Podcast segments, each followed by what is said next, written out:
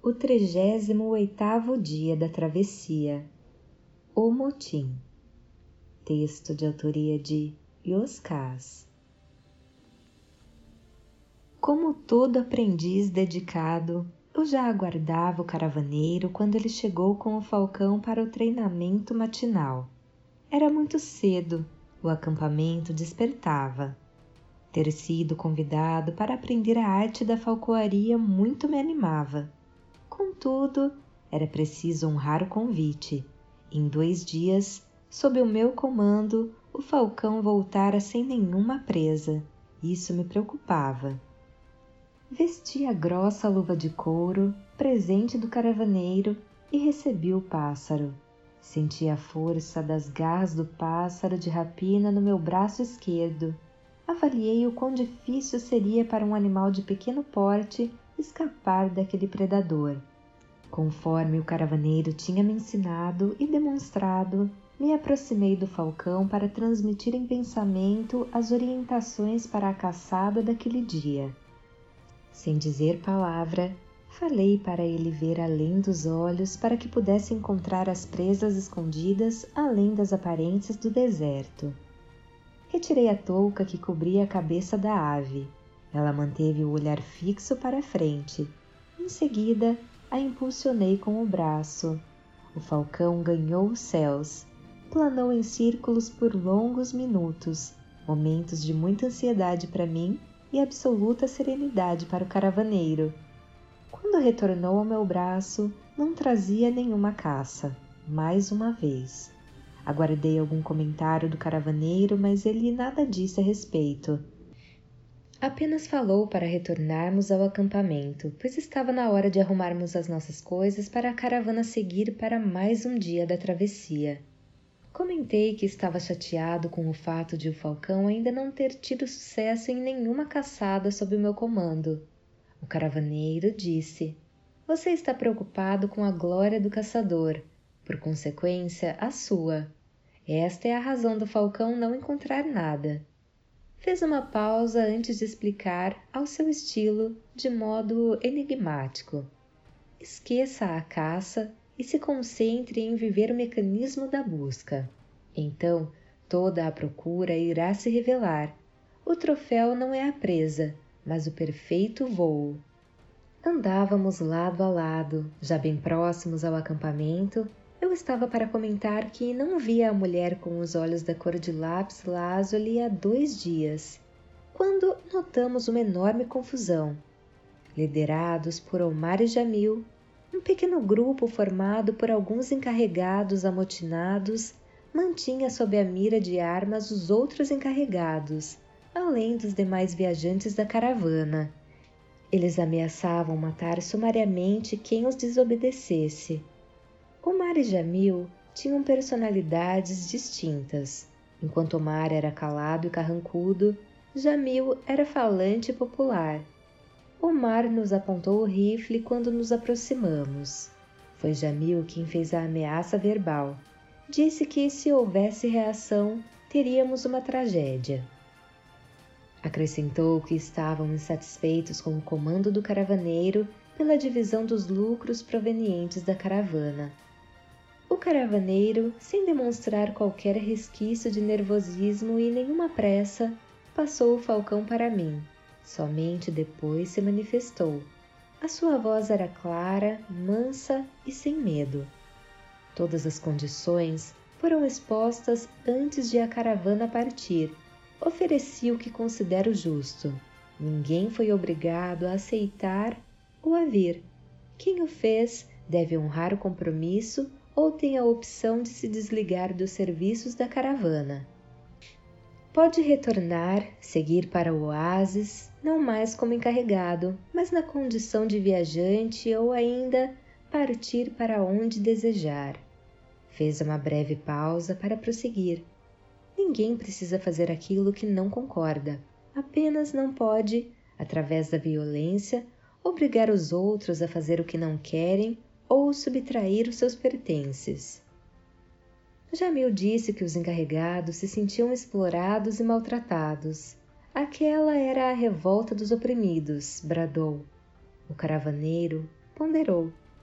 As condições do deserto são muito inóspitas. A travessia pode se frustrar a qualquer erro. Cabe a mim manter a ordem e a harmonia na caravana. Estamos a três dias de chegar ao oásis. Lá encontraremos um tribunal com magistrados afeitos às leis do deserto. Os insatisfeitos podem propor as reparações que considerarem devidas. No entanto, eu os alerto. Pelas leis do deserto, todo caravaneiro tem direito absoluto sobre a caravana. As dificuldades encontradas no deserto exigem firmeza sob o risco de a travessia não se completar. Em contrapartida, todo caravaneiro tem o compromisso de oferecer a própria vida para levá-la em segurança até o destino. Assim são as leis do deserto. Todos aqui foram avisados das regras antes de a caravana partir. Olhou nos olhos de cada rebelde e sibilou. Isso não é uma insurreição. Em verdade, não passa de coação e um roubo vulgar. O caravaneiro avisou a eles que o tribunal do deserto seria implacável quando chegássemos ao oásis. Todavia, concederia o perdão se desistissem espontaneamente do crime que cometiam. O circunspecto Omar, que se mantivera calado, tomou a frente para dizer que era tarde demais para o arrependimento. Acrescentou que não eram ingênuos a ponto de se dirigirem para oásis onde sabiam que encontrariam olhares de censura. Mudariam de rumo em sentido a uma aldeia tuareg a menos de um dia de marcha. O líder dos aldeões aguardava a caravana. Lá sim, todos seriam julgados. O caravaneiro arqueou os lábios em leve sorriso, como se já esperasse a malícia de Omar, e disse: Um julgamento, para ter a dignidade de assim se denominar, pressupõe uma análise honesta dos fatos, uma defesa ampla em possibilidades e uma decisão descompromissada de quaisquer interesses alheios à verdadeira justiça. Caso contrário, nessa aldeia encontraremos somente a divisão do butim e a retórica tortuosa para justificar os lucros da pilhagem. O caravaneiro não opôs reação quando as suas mãos foram amarradas. Omar tentou seguir no cavalo branco do caravaneiro, no entanto, o animal aparentemente dócil não permitiu outra montaria. Vigiado de perto pelo mal-humorado Omar, o caravaneiro seguiu a pé, ao lado do cavalo e dos demais encarregados leais a ele. Jamil garantiu a todos da caravana que, se não criassem problemas, seriam liberados após o julgamento na aldeia. Nada falou sobre a destinação dos seus bens e pertences. Os encarregados rebeldes seguiram ao lado da caravana com as suas armas apontadas de modo ameaçador para os demais viajantes montados em seus camelos. Eu fiz questão de ir junto ao caravaneiro, embora Jamil dissesse que não era necessário. Insisti. Eles riram, porém permitiram. Segui a pé, embora desamarrado nas mãos, na avaliação deles eu não oferecia perigo o caravaneiro sorriu com os olhos para mim. Em suas feições não se encontrava um único traço de ódio, apenas serenidade e atenção. Passado algum tempo que andávamos, comentei com ele que me surpreendia com tamanha tranquilidade. O caravaneiro disse: Não tenho controle sobre as tempestades do mundo, mas tenho total domínio para que elas não alcancem o meu coração fez uma pausa e acrescentou: No mais, o momento envolve muito perigo e atenção. Preciso da mente clara para as decisões exatas em tempo e conteúdo, sem as interferências sombrias de um coração afogado em ódio. Assim como quase todos na caravana, eu estava com medo. Eu percebia medo até mesmo nos homens insurgentes e armados. Perguntei se o caravaneiro não sentia nem mesmo uma ponta de medo. Ele disse com sincera humildade: A hora do medo passou. O momento é de coragem, esperança e fé. Ele tinha razão. Para isso servem as virtudes. Qualquer aprendizado apenas faz sentido se aplicado às situações do cotidiano. O conhecimento precisa de exercício para se transformar em sabedoria. Estamos condicionados a sentir medo diante das dificuldades que se apresentam. Contudo, o medo, por se tratar de uma sombra, é um fator ocultador das virtudes, das boas ideias e melhores escolhas. O medo ofusca a manifestação da luz. Diante disto, me esforcei para dominar as minhas emoções nos trilhos das palavras do caravaneiro. Aos poucos, também me acalmei. Comecei a raciocinar melhor e a percepção se mostrou mais apurada. Foi quando me dei conta de que eu não tinha visto a bela mulher de olhos da cor de lápis lazuli. Vasculhei com os olhos por toda a caravana sem o menor sinal dela. Perguntei ao caravaneiro se ele a tinha visto. Ele apenas sacudiu a cabeça em negativa. Por uma fração de segundo, achei que a vira montada num vigoroso cavalo negro, o vento, observando a caravana no alto de uma duna distante. Forcei os olhos, não havia nada. Considerei que não passara de uma miragem típica do deserto. Seguimos por mais algumas horas.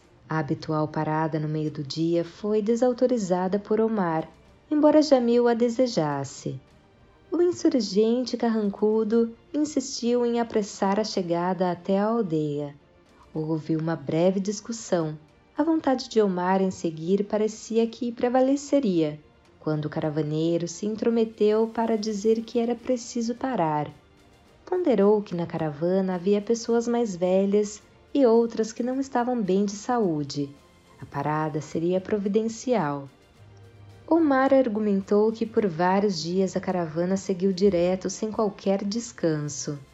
O caravaneiro, com a fala pausada e tranquila, explicou que aquele não era um dia comum a tensão corrói a resistência física, explicou.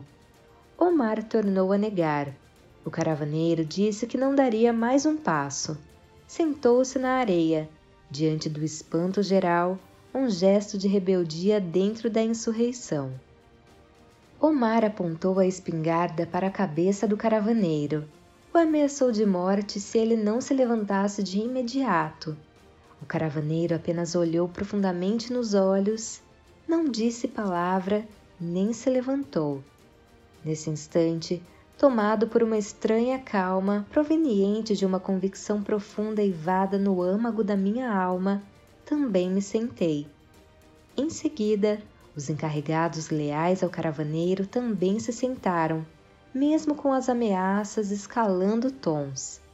Um a um, todos os demais viajantes se acomodaram pelas areias do deserto.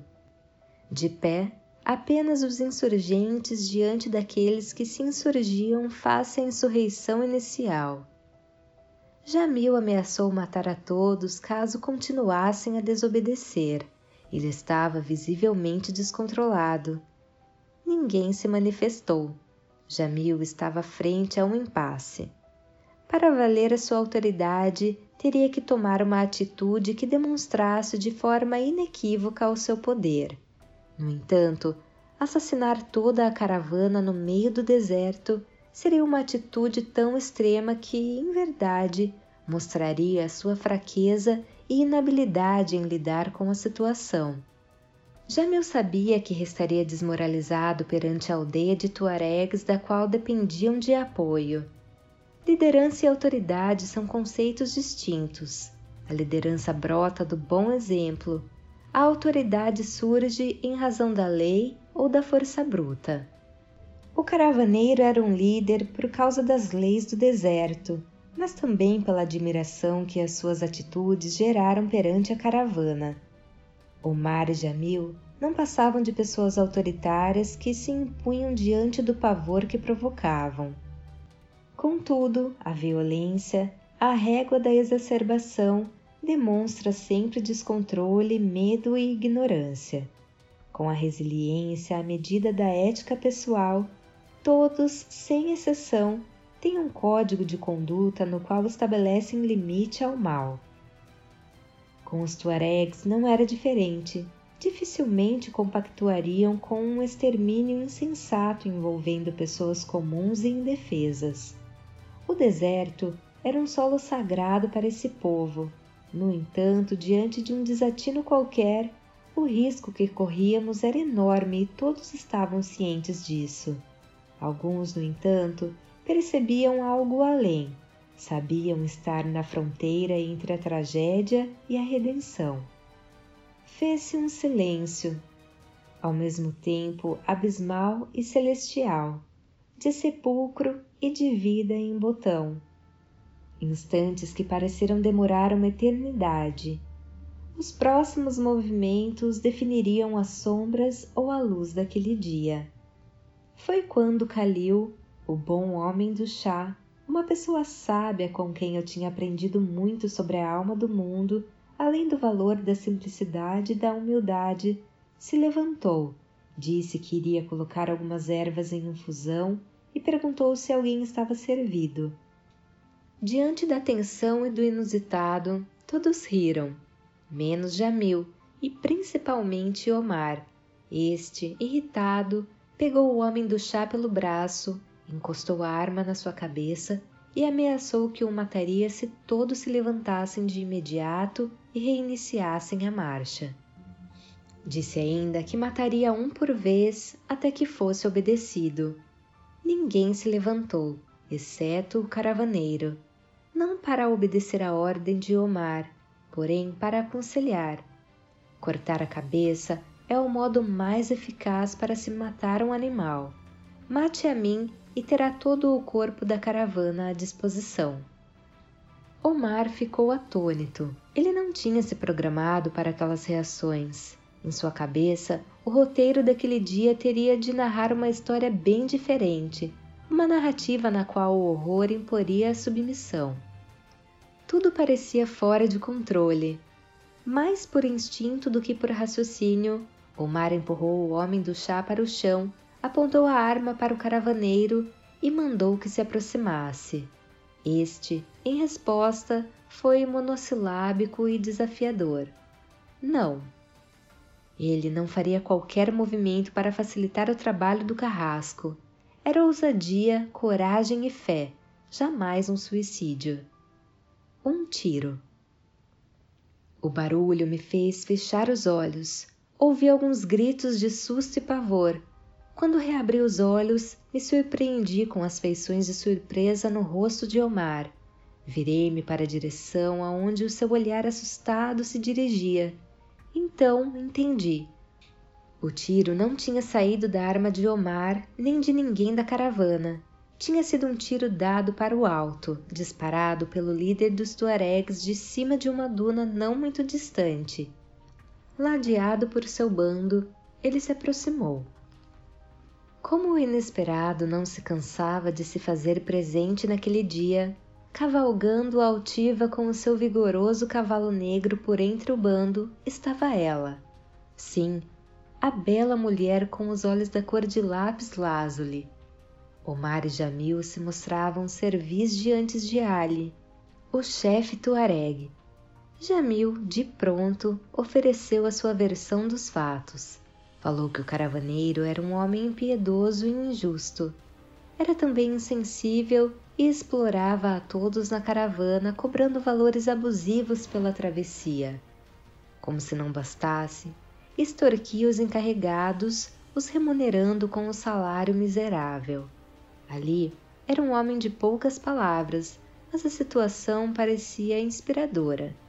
Ele disse: Essa foi a história que Omar me contou quando há meses me procurou pedindo por apoio para interceptar a caravana. No entanto, não é isso que vejo. Tampouco esta é a história que essa mulher me contou. E apontou para a mulher de olhos azuis. O chefe Tuareg prosseguiu. Omar também não me falou que o caravaneiro em questão era este. Com o queixo, apontou para o homem sereno que estava de pé, com as mãos amarradas ao meu lado. Ali continuou: Eu o conheço. Esse caravaneiro é um homem de lei. Ele segue as leis do deserto. leis que o povo tuareg também está sujeito, assim como todo ser vivo que habita ou atravessa essas areias desde tempos imemoriais. Somos selvagens porque não nos submetemos a ninguém, salvo as leis do deserto. As leis permitem justiça, jamais roubo. Habitamos o deserto desde que no mundo se fez vida. Cobramos pedágios daqueles que atravessam os nossos domínios sagrados, mas não somos ladrões. Nos fazemos firmes com aqueles que acreditam que não precisam de autorização e respeito para atravessar o deserto. Também aplicamos a justiça aos moldes da lei e de nossa consciência. Todavia, somos doces como aqueles que merecem o mel da vida. Olhou para o caravaneiro e quis saber se era verdadeira a história contada por Jamil e Omar. O caravaneiro tornou a dar uma resposta monossilábica. Não. Inesperadamente acrescentou. No entanto, para todo fato existe no mínimo duas versões. Fez uma pausa proposital para acrescentar: além da verdade. Deu de ombros e concluiu: fique à vontade para apurar. O chefe Tuareg sorriu diante da honestidade que beirava o atrevimento. Eu tinha aprendido durante aquela travessia que a verdade sempre protege. A alma do mundo ama a verdade. Ali, apeou do camelo, se aproximou do caravaneiro, puxou um punhal da cinta de sua túnica e cortou as cordas que amarravam as mãos do caravaneiro. Houve uma troca de olhares significativa entre os dois.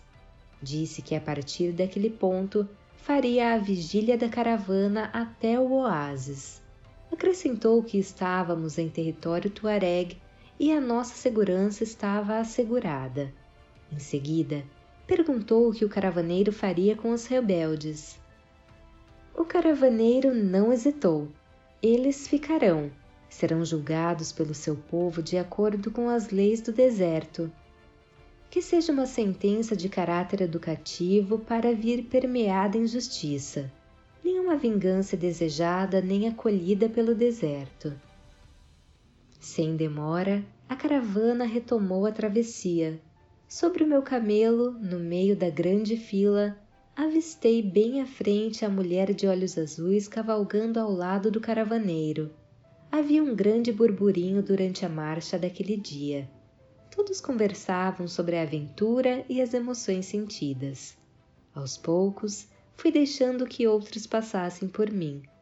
Quis ficar na rabeira da fila, sozinho, para alocar os sentimentos e concatenar as ideias de tudo que me foi permitido viver.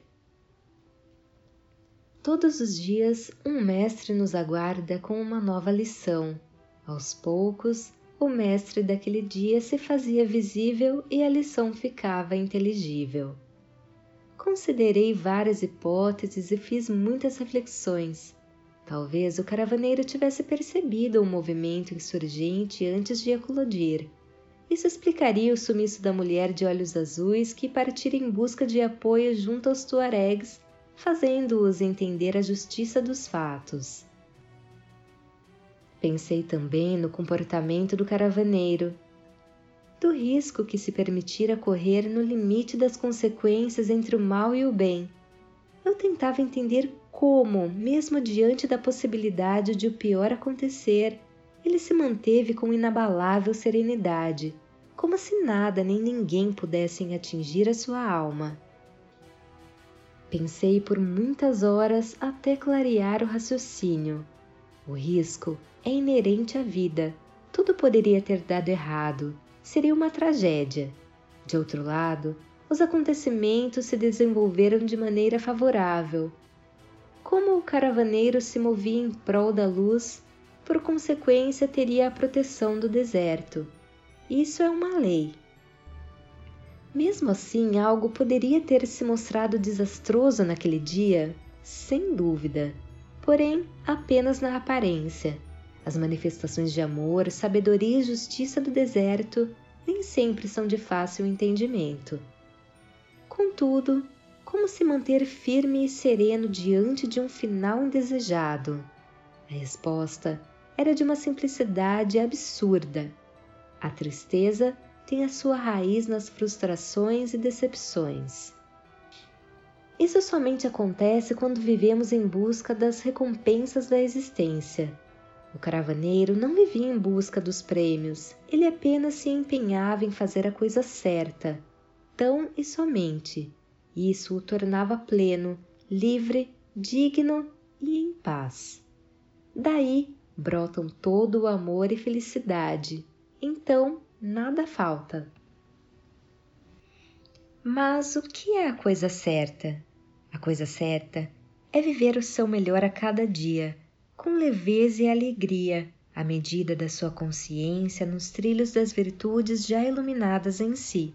A consciência é a percepção que cada um tem de si e do deserto. Assim, cada qual ao seu passo faz a travessia rumo à luz. Assim se chega ao oásis. Lá, a verdade. Este é todo o poder. Ao final da tarde, a caravana parou para acampar e passar a noite. Vi quando o caravaneiro passou com um falcão para o treinamento vespertino. Fui atrás. Pousado sobre a grossa luva de couro que eu usava no braço esquerdo, me aproximei do pássaro para falar, apenas em pensamento, que era preciso que visse além dos olhos para encontrar tudo aquilo que estava oculto à aparência. Mas não só. Independente de capturar uma presa, sugeri ao falcão que subisse o mais alto que as suas asas suportassem. Pedi por um voo perfeito. Com leveza, pela simples alegria de sentir o vento do deserto impulsionando e mantendo seu corpo no ar Tirei a touca da cabeça da ave. O falcão se virou para mim por uma fração de segundo, como se tivesse entendido cada palavra que eu não falei. Com o movimento do meu braço, o pássaro se lançou às alturas, planou pelo azul do céu por um bom tempo, como se nada mais importasse, salvo voar pela precisão de voar. Voar é preciso, viver não é preciso. Naquele instante, foi impossível não lembrar do famoso poema do alquimista lisboeta. Inesperadamente, o falcão recolheu as asas para um mergulho vertiginoso até o solo. Em seguida, trouxe em suas vigorosas garras um pequeno roedor. O caravaneiro me olhou e arqueou os lábios em leve sorriso. Em silêncio, balancei a cabeça em agradecimento por aquela inestimável lição adormeci deitado na areia, diante do acampamento, olhando as estrelas e à espera da bela mulher com os olhos da cor de lápis lazuli. Tanta coisa para conversar. Ela não veio. Voz de Paula Pauline